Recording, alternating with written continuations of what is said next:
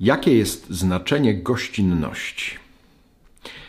Jak czytamy Ojców Pustyni, także Ewagriusza, widzimy wiele takich fragmentów, które mówią o gościnności. Ojcowie żyli bardzo ubogo, więc mieli tu wyostrzone zmysły.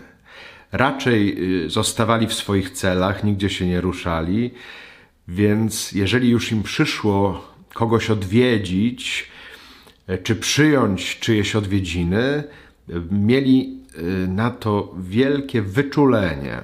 Oczywiście te wizyty przede wszystkim miały wymiar duchowy, ale też zwracali uwagę na wymiar materialny, chyba jednak najbardziej na taką całościową postawę, jak gościć kogoś, czy jak być przez kogoś ugoszczonym, żeby to rodziło dziękczynienie i błogosławieństwo. I właśnie to e, się najbardziej przejawia w tym, e, co wspominają, czy o czym piszą, też w ich e, radach, które, czy których udzielają szczególnie młodszym, którzy zadają im pytania, jak żyć w tym świecie jak ma wyglądać gościnność.